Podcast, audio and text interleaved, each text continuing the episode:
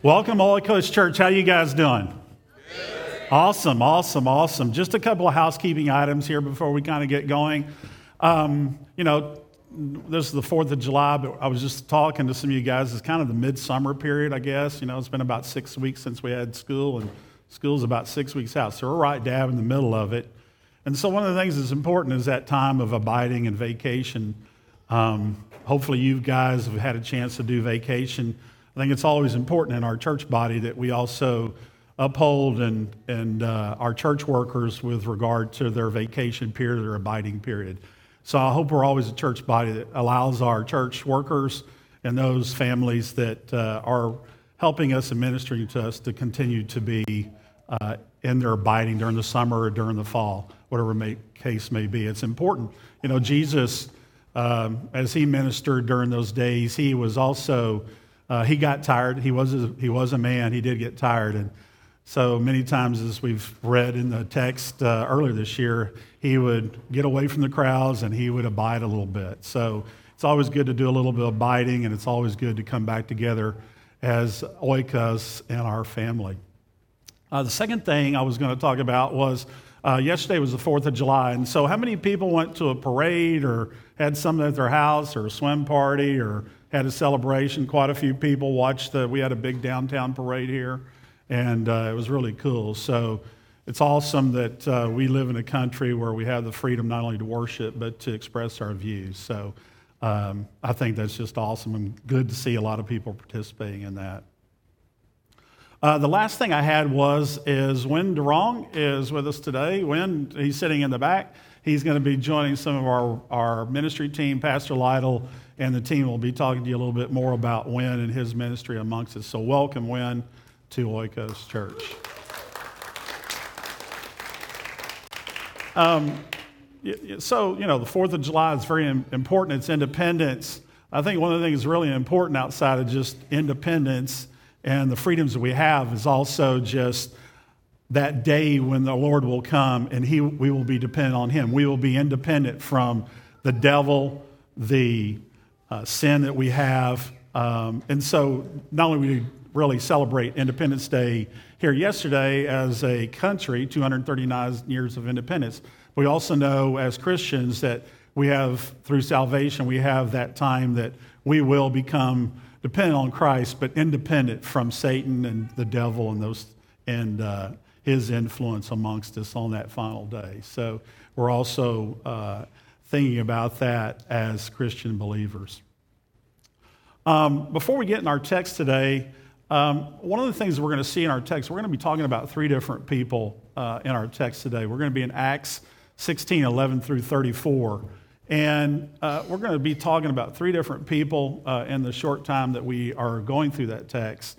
But um, one of the things that God does this in speaking to us this text and just kind of bringing it home is um, he speaks to us, and God uses different means to bring people to salvation. And so I was recently reading an article uh, not too long ago in our church body, and it was talking about one of our African missionaries who had been um, in mission uh, on the continent of Africa, and uh, they had two worship services, and he was ministering to a lady uh, who was very devoted. They had two worship services. They had one on Wednesdays at, nine, uh, at 7 o'clock in the evening, and they had another one at 10 o'clock. And uh, the unusual thing about this lady as he was ministering him is she would take her dog to the church service. So, you know, we don't normally take our dogs, although I have a dog. Sometimes I'd like to bring him. I'm sure you guys have got pets you'd probably like to bring, but we don't do that normally here. And so so she would bring this uh, dog with her, and, um, and as she was worshiping, and then at the end of the worship, as we often have here at Oikos, the, um, the pastor will call us up for prayer, a time for prayer if you need prayer. And so as the service ended, um, this lady would go up and she would look for prayer uh, with the minister or those who were praying over her. And the dog would accompany her to this particular prayer, to this service. So, unfortunately, even though this woman was a Christian, she was married to a really not a very nice gentleman. He was not a Christian. He was abusive. He would beat her badly. Um, it was really a tough situation. And, um, and so he wouldn't go to worship with her. In fact, he was so abusive uh, one time, uh, it ended, ended up being her death. He had become so abusive to her. And so, so after she was, after she had passed away and, and went to go meet the Lord, um, the man was left with the dog. And what he noticed over several months was, is on Wednesdays and Sundays, so there was a bell that would alarm, you know, where the church was. He would notice over the course of about two months that the dog would get up at those times on Wednesdays, and the dog would be gone for a couple hours a day during those during the church service. And he was kind of thinking about it and thinking about it and thinking about it, and he started, you know, just wondering, you know, where's the dog going? It's just leaving and it's coming back to the house after a couple hours.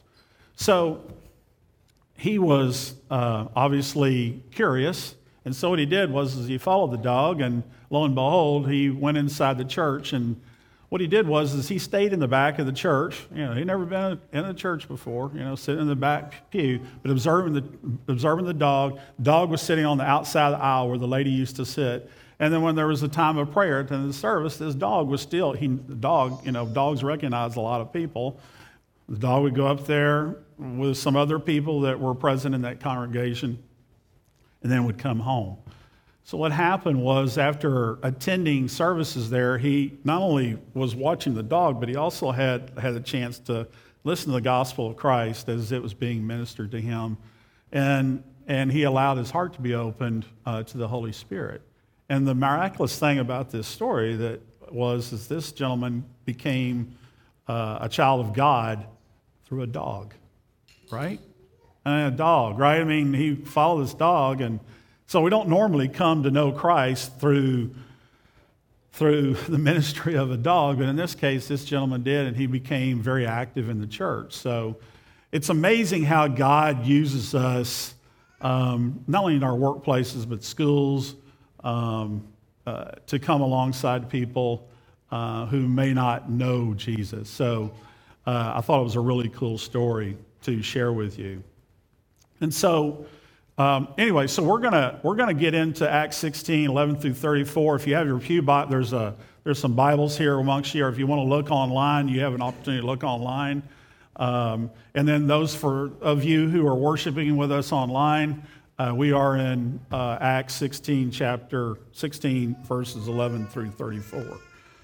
So last week, uh, Brother Dave talked to us a little bit about what was going on with Paul, and you know God was talking to Paul too. So the Holy Spirit was talking to Paul uh, in the text that Dave shared with us last week.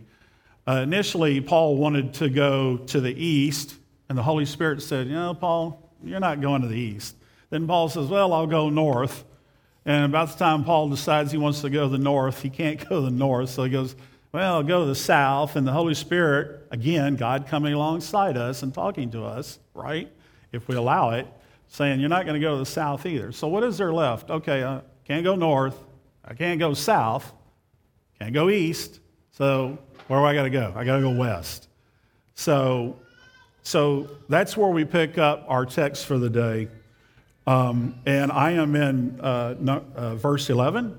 And so uh, we'll start there. So again, Paul closed off and gets him out to a place where he needs to be to minister to people. So uh, starting with verse 11. From Troas we put out to sea and sailed straight for Samothrace, and the next day on to Neapolis. From there, we traveled to Philippi, a Roman colony, and the leading district, the leading city of the district of Macedonia, and we stayed there for several days. Then on the Sabbath day, we went outside the city gate to the river, where we expected to find a place of prayer. We sat down and spoke to some women who had gathered there. Let's stop here for a second. So here we are here's Paul. So here's the ministry team. The missionary team is Paul, Silas, Timothy, and Luke. And we remember from Dave's discussion last week that Luke is the one who, who uh, wrote Acts. So we have these four missionaries uh, moving toward the city of Philippi. And so one of the things that Paul really wanted to do when he was in ministry is he wanted to initially go to a synagogue uh, if there was a synagogue in this place. And so when you look at chat on number 13, so the first thing you want to do is go to a synagogue, if there's a synagogue. If there wasn't a synagogue, then he wanted to go to a place where there could be believers. So in this time, uh, if there wasn't 10, so what was going on? This is a Roman colony. There's only, you needed at least 10 Jewish men to set up a synagogue. And the reason was you had to have 10 men to support a rabbi in that area. Well, there wasn't any, there wasn't 10 Jewish men in that area.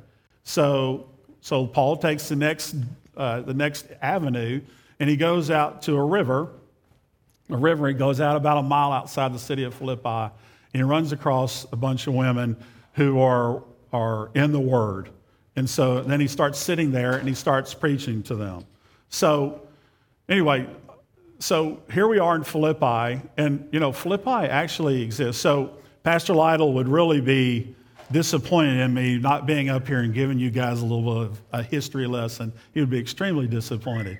So, Philippi actually does exist. If you look at this map that's on, on the top, you'll see that Philippi is at the very uh, top portion of the Aegean Sea. So remember, he couldn't go east, he couldn't go south, he couldn't go north, but he went to Philippi. And so Philippi is in where we would call modern day Greece today, uh, in the northern part. And so, um, so it did exist. That's where he was. He made several different journeys uh, into that particular area. And it had become, as you looked at verse 12, the reason it had become a Roman colony, again, uh, if you go to the next slide, guys, you'll see some ruins that are in existence right now in Philippi. So, the reason it was a Roman colony and there wasn't any Jewish people there was there was a couple of big battles there. Uh, uh, the Octavian and, and uh, Mark Antony had defeated Brutus, who had assassinated Julius Caesar in 44 BC. They had a big battle outside of Philippi in 42 BC where the conspirators of Julius Caesar were defeated. And so what happened a lot of time is those soldiers that were defeated would stay in that particular area, kind of, hey, I'm, you know, drop my uniform and run type deal. So it was a heavy Roman colony, not very many Jewish uh, people in that particular area. So it was a place that did exist. It was a large uh, city within the Roman uh, Empire. So, um, so then we go to uh, verse 14. And Paul uh, is sitting there amongst the women, and he's giving a pre, and he's preaching. And verse 14 says, One of those listening was a woman named Lydia, a dealer in purple cloth from the city of Thyatira, who was a worshiper of God. The Lord opened her heart to respond to Paul's message. When she and her members of her household were baptized, she invited us to her home. If you consider me a believer, come and stay at my house. And she persuaded them. So we'll stop a little bit there. Uh, so here we go. So before, on some of Paul's other missions, he had mostly been preaching in the synagogue with uh, men. Uh, as they met the women along the river, this is really his first encounter with Lydia. And so, uh, some things that we know about Lydia, and this is really the only time we talk a little, talk a little bit about Lydia's in this particular chapter, was she was a dealer in purple cloth. So, purple cloth was, and some of you guys are wearing purple here today. Purple cloth was a really, a really hard thing to find. Um, it wasn't well known. Uh, in many instances, purple cloth was uh, as valuable as silver coinage. Uh, that's how valuable it was. Purple cloth generally uh, was worn by people in royalty during that time kings, queens, the Roman court, that sort of thing. It wasn't very hard, to, it wasn't uh, very easy to find. So when you were wearing purple, it provided you a little bit of status uh, from, a, from one in the area. We also know by reading this in this particular, uh, in these two verses, that Lydia was also uh, fairly well to do, maybe because she was uh, in the purple cloth. And then she was also had a pretty large house. So she invited, she had that, that gift of hospitality like many of you do here. And she invited in their house. And so not only was the household just her, but she also had, she may have had, you know, cousins and brothers and sisters there, slaves, um, that sort of thing. So that's the entire household uh, in that particular time. Here's another thing I think is a little bit interesting about baptism during that day. We talk about baptism, and we do a lot of baptism here at Oikos and within our church body. Generally, we do one baptism, maybe two. But in the ancient times, it wasn't, it wasn't, uh, it wasn't really uh, abnormal to, to uh, baptize the entire household. So if you were a head of a household, not only, and you decided to get ba- baptized, it wasn't just you, it was also those who were in your household. So the whole group would get baptized and, and uh, come along and get to know Jesus. So, um, so she, so this is the first instance uh, in our reading of Acts, and we've been reading it for a long time. This is the first instance in Acts where a woman is actually baptized. Okay? Uh, and we don't really hear much about Lydia beyond that, outside that she became, uh, she got to know God through several different things. One, she got to listen to Paul preach at the riverside and on, and on from there. Number two, her and her household was baptized, and the Holy Spirit filled her heart. And so what we see here in Lydia is we see a transformation. You know, we talk about transformation at Oikos Church. We talk about lives being transformed. Here in this particular part of the Bible verses, we see a life being transformed in the person of Lydia. And we don't know what she does later on. She probably becomes a leader in the church body. We don't know. We, don't, we, we really don't know what's, what she does afterwards. So, um, so here is the Lord talking to Lydia through the gospel, through uh, the word, through the sacrament of holy baptism. And so she received it. And so sometimes I wonder do we listen to what God is telling us? You know, a lot of time God is talking to each one of us, but do we listen to what God is saying? Or do we just say, well, God, yeah, that's great. I'm going to go out and drink and get drunk, and I don't care what you know what you tell me and tell me that's not right or you know i'm i'm living in a relationship that isn't that isn't right so um, so so i think in this particular instance what they're really telling us is lydia uh, being baptized getting to know the lord through the gospel and the holy spirit and getting to know uh, the lord that way and then going forth from there and doing what the Lord wants us to. I think a lot of times we do what we want to do versus the Lord. Has that ever happened to you guys? You want to do what you want to do and say, ah, Lord, forget it. I'm going to go do my own thing. So, yeah. So, anyway, so sometimes, you know, God does speak to us and we just need to listen. Uh, sometimes He tugs at us like He does with Paul, right? Don't go north, don't go south. You got to go west. God's talking to Paul. He wanted Paul to be in Philippi. He wanted Lydia to be a church leader, and so he had her baptized. So sometimes we just have to listen to what God is telling us uh, uh, at that particular time. Okay, so uh, I am in verse uh, 16, and we the whole scene changes here a little bit, and uh, I'll, I'll, go through this. Uh, once we were going to the place of prayer we were met by a slave girl who had a spirit by which she predicted the future. She earned a great deal of money for owners by fortune telling. The girl followed Paul and the rest of us, shouting, these, men's, these men are the servants of the Most High God who are telling you the way to be saved. And so she kept this up for many days. Finally, Paul became so troubled that he turned around and said to the Spirit, in the name of Jesus Christ, I command you to come out of her. Notice how he says, I come out uh, in the name of Jesus Christ, not in the name of Paul, not in the name of Timothy, not in the name of Luke, but in the name of Jesus Christ. And at that very minute, this whole, that spirit was driven out of her body. When the owners of the slave girl realized that the hopes of their making money was gone, they seized Paul and Silas and dragged them into the marketplace. Often in those days, the marketplace was a place for people not only to buy goods, but also to hang out and listen to what was going on. They get the news there. They brought them before the magistrates and said, These men are Jews and are throwing our city into an uproar by advocating customs unlawful for us Romans to accept or practice.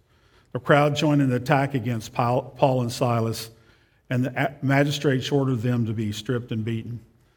Uh, this is not one of the first times that Paul got beat for his convictions.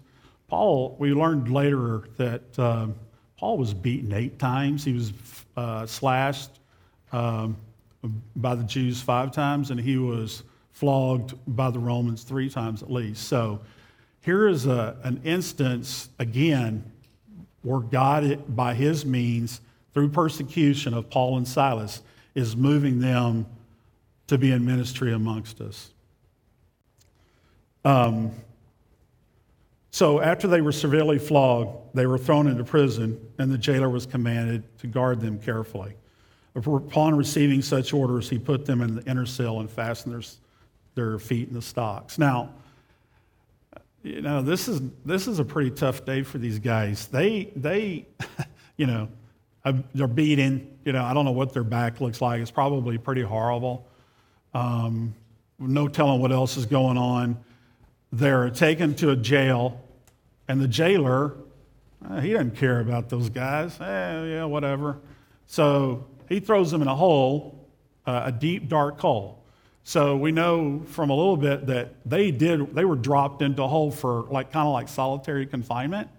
And so when you're in this particular instance, these guys are dropped down very, very, very deep into a hole. It's black. There's no bathroom down there, so you can just imagine not a good place to be.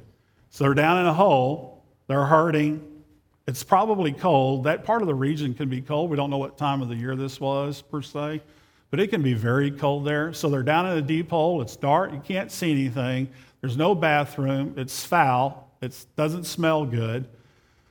And then on top of that, they're put into stocks. So a stock in that day was something that go around your feet. And what it did was is it was there to spread your feet as far apart as possible. So you can just imagine the anguish these guys were in as they were sitting in this hole. Uh, you know, pretty uncomfortable. That stuff, if you're sitting like that for a long time, you can start cramping and create a lot of pain that way. And so the purpose is for, not, for them not to be able to move around. So you know, not, not a good situation, uh, a very dark situation. And so we also often find ourselves really having a bad day. Uh, how many times have you or your spouse or your boyfriend or girlfriend or your mom and dad have come home and said, Hey, I've had a bad day? A little bit? Yeah, I don't know. Many, many of us think we've had a bad day. I would say these guys are probably not having such a great day. So, um, yeah, so, you know, but we're able, as Christians, we're able to overcome a lot of those bad days, depending on how we, we look at it by, the, by prayer and through the Holy Spirit, we're, over, we're able to overcome bad days uh, in, our, in, our, in our world. So, again, total persecution of, of Paul and Silas during that time. Um, and so they handle persecution very differently than maybe we do around that bad day. And so we'll continue to read through the text. Um, a little bit of an example of a bad day, I guess, for me and Sylvia was some of you guys probably knew back in December, a drunk driver ran into our house and smashed up our front, front area. And so it was kind of interesting. Uh, Sylvia had a chance to be on the morning TV that morning uh, uh, unbeknownst to us. And um, you know, they said, "Hey, you know, are you mad at this guy? Are you, you know?" And I think our response during that time was, "No, you know, everything's okay. We're safe. We're okay. We're we're not hurt. Could have been worse. Car could have exploded. You know, could have been much worse. So was it a bad day? Eh, not really. You know, was it inconvenient? Yeah, because the guy ran over all my Christmas decorations. I had to go out and re- re- replace my. T- but you know, not really a bad day per se. Could have been. Could have been a lot worse. But I think as Christians, we, uh, as we pray and we let the Holy Spirit uh, be witnesses, I think one of the things that we found that day is we had a lot of people coming to us to make sure we we're okay. I think it was an opportunity for us to witness to them that you know, as tough as it is, you know, we got a big hole in our house. It could have been a lot worse, right? And we still have each other, we still have our Lord, and uh, He protects us from all harm and danger. Um, okay, so here we are. We have Paul and Silas, they're down in a hole. Things aren't looking too good for those guys. And so uh, we pick it back up at verse 25. About midnight, Paul and Silas were praying and singing hymns to God, and the other prisoners were listening to them. Just think about that. And what I was just saying, they're, They're in the, one of the worst places that you can be. And what's, what's going on? These guys are singing. They're in pain, but they are singing a very loud song, and they're also praying. And the prisoners aren't doing anything. They're not trying to hackle them down. They're not calling them down. You would think, oh, we're going to call them down. But they're just sitting there listening to them. It's pretty amazing. Pretty amazing, right? I mean, you, uh, we, we sing here. We, I think we should always sing with a lot of gusto when we're in church, whether you're, whether you're a good singer uh, like Jason and Ashley or not such a good singer like myself. Uh, we should always sing praises to God uh, when we have a chance. And so, so these guys are singing along, and, uh, you know, Uh, even though they probably can't see each other as they're singing. And then we see in verse 26 Suddenly there was an earthquake, and the foundations of the prison were shaken. All at once, the prison doors flew open, and everybody's chains came loose. Now, you would have thought with a, an earthquake of that magnitude that, you know, they're in a hole and they would have been covered up. But what happened, what it did was, is that, you know, what it did is it made the jailer wake up. So the jailer woke up and the prison doors were open. The jailer drew his sword and was about to kill himself because he thought the prisoners had escaped. So here we have Paul and Silas. Things aren't going so good, but they're singing. Then there's a huge earthquake around uh, late in the evening. And now the, those stocks that I talked about a little bit earlier, and the doors are open, and all the prisoners are ready to go uh, if, they, if, they, if they can go. And so this also woke up the jailer. And what do you see in verse 27? One of the things, uh, if you were a jailer, in those times, the worst thing that ever could have happened to you would have been if prisoners would have escaped on you at that time. And that in those days, it really what that meant was you needed to immediately kill yourself because they were going to do it anyway. Uh, the authorities would have killed you anyway. So, so he's, you know, here's the jailer. He doesn't care about Paul and Silas. You know, they're still down in the hole. And, and he's written ready to kill himself. You know, it's kind of a desperate, you know, definitely, definitely a bad day, more, probably worse than a bad day at that particular point. So something pretty amazing happens at that particular time. And so in verse 28, Paul shouts out to the whole group. He says, Don't harm yourself. We're still all here. We haven't left. Yeah, our stocks are off, doors are open, but we're all here. Okay? Pretty amazing that they didn't, that they didn't leave at that particular time. And then the jailer called for lights, rushed in, and fell trembling before Paul and Silas. Now, think about this for a second. In the few verses before that, we talked about how dark it was, how the jailer didn't really care about Paul and Silas, how kind of dark and eerie that was. But look at verse 29 for a second. Look at the transformation that takes place in that verse. Specifically, the jailer turns, and, turns on the lights. I didn't really figure that. I, I had read this verse many, many times, but in preparing this text and then studying for this text, I didn't really understand what, what was going on. But let's see what was going on there is we have a very dark situation where everybody's in prison. The jailer doesn't care what's going on. He doesn't know God. He doesn't know Jesus. And so now he is getting ready to kill himself. Paul says, Stop. And he says, and then the jailer turns on the lights. So we go from immediately from a a sense of darkness and foreboding to light, just like the light of Christ, right? I mean, the light of Christ shines, shines through us through the gospel, through the word, through the sacraments. And so, you know, Paul's saying, don't harm yourself. Uh, we're still here. And so, even though, so they were still there to witness to him. They were here, there to witness to him to all the bad things, but they weren't abandoning him, just like God. God doesn't abandon us, even when we're low, when, even when we're in the holes and depths of whatever it might be, whether that's, gee, I didn't get the promotion at work, or um, I made a C on my paper and I should have made an A. You know, I'm really bummed out about it. So, what we see here is some tools of God at work with a jailer. We see, we see God in his presence, using perse- the persecution of Paul and Silas to, to minister to the jailer. Also, the earthquake. Okay, it didn't do any damage to the buildings, but we see through the form of an earthquake, just like I was talking about the dog earlier when I began the message, we see the earthquake um, being a tool of God to minister and come along the jailer. And so, and so God used a lot of different tools. He uses the Holy Spirit to have directed Paul to the place that they needed to be. He took Paul to Lydia, as we talked about a little bit earlier, and ministered to her. Now he uses different ways of persecution. Even though we're Christians, it doesn't mean we're not going to be persecuted. Christians are persecuted every day. You have to pick up your paper or watch it on the news, and you'll see persecution of Christians uh, throughout the world.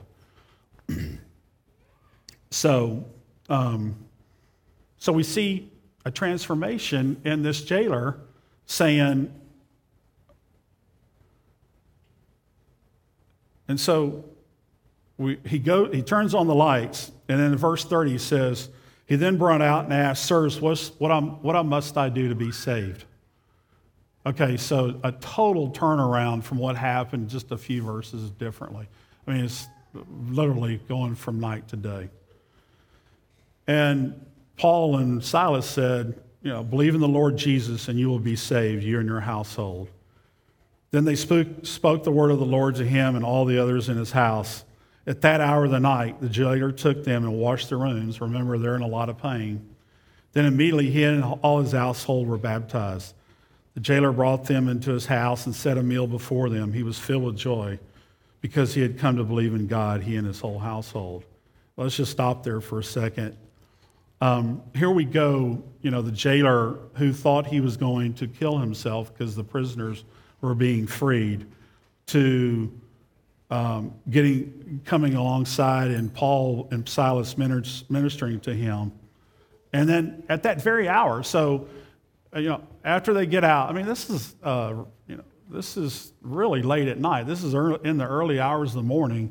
If you guys, uh, some of you guys in college, this would be kind of like an all nighter, right? I mean, these guys are really up late. So, time they leave the jail, they he goes to his house, he dresses his wounds and then, and then uh, at that particular time, just like we saw with Lydia, the jailer is baptized and his whole household again.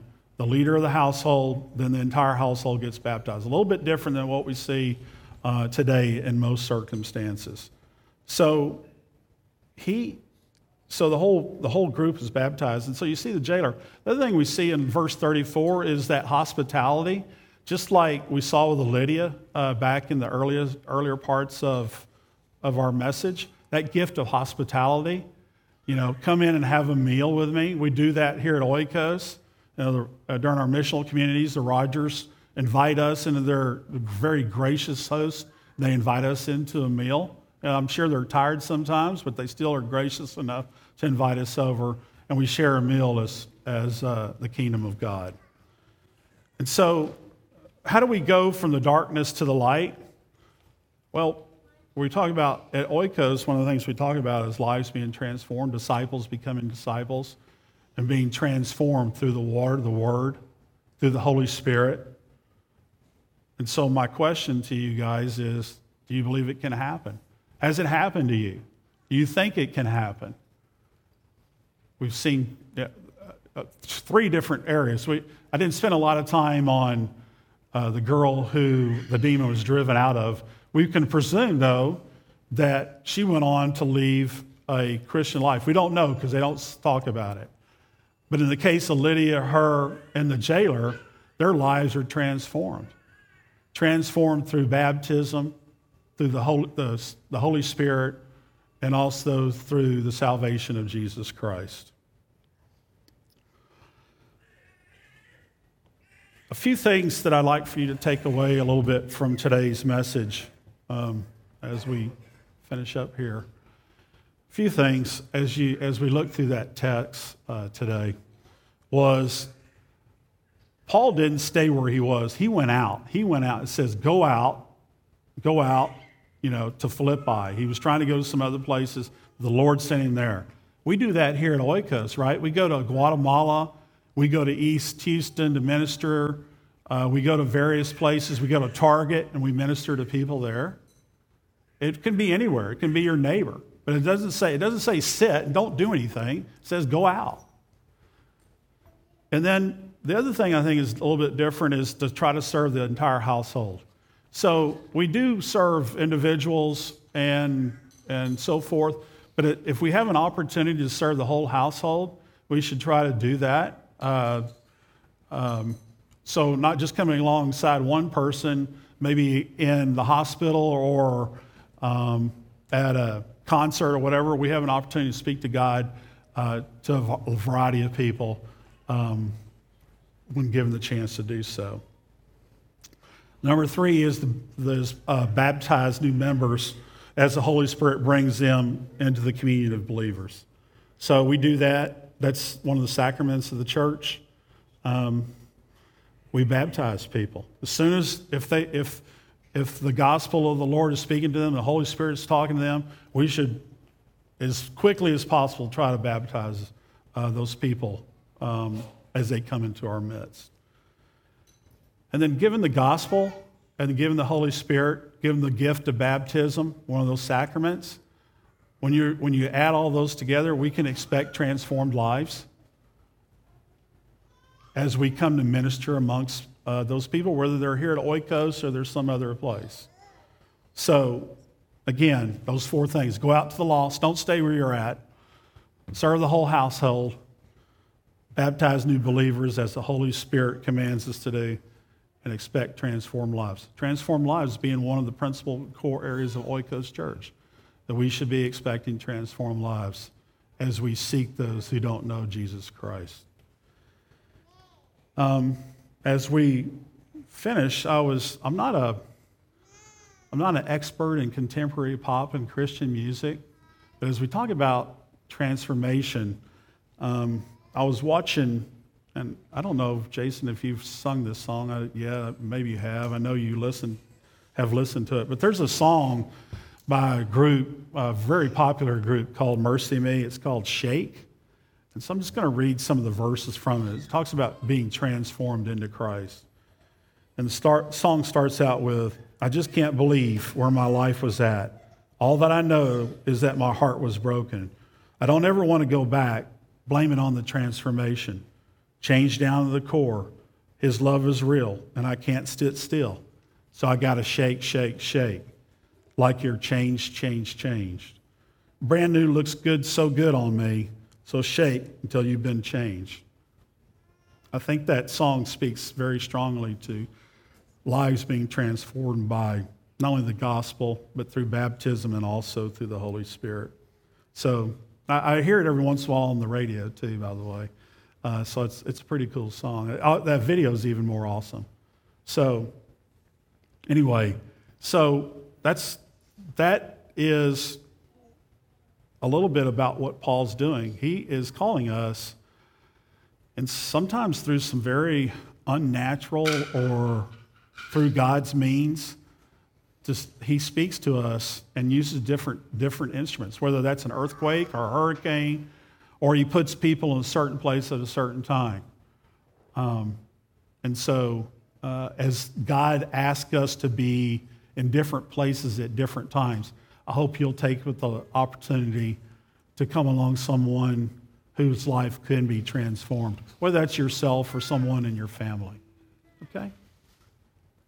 Okay, let's pray.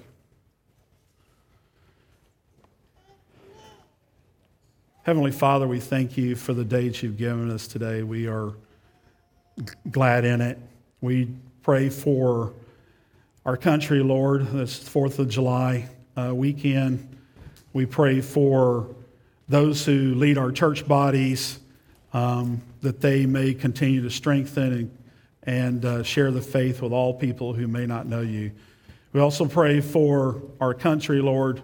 This is a great country, 239 years uh, in existence. We pray for those who lead us. We pray for the president of our country, the senators from our state and the other states, the governor of our, our uh, state, uh, the mayor of our city, that they might uphold the laws of the land uh, and they might be God pleasing, Lord, and that they Punish the evildoer uh, when that time is appropriate. We thank you for the message um, for the Lydia and the jailer that they got to know you, that their lives were transformed, Lord. Help us also to be like Paul, like Silas, like Timothy, like Luke, that we might be a light and the beacon where sometimes the world is dark. We pray this all in Jesus' name, and all of God's people say,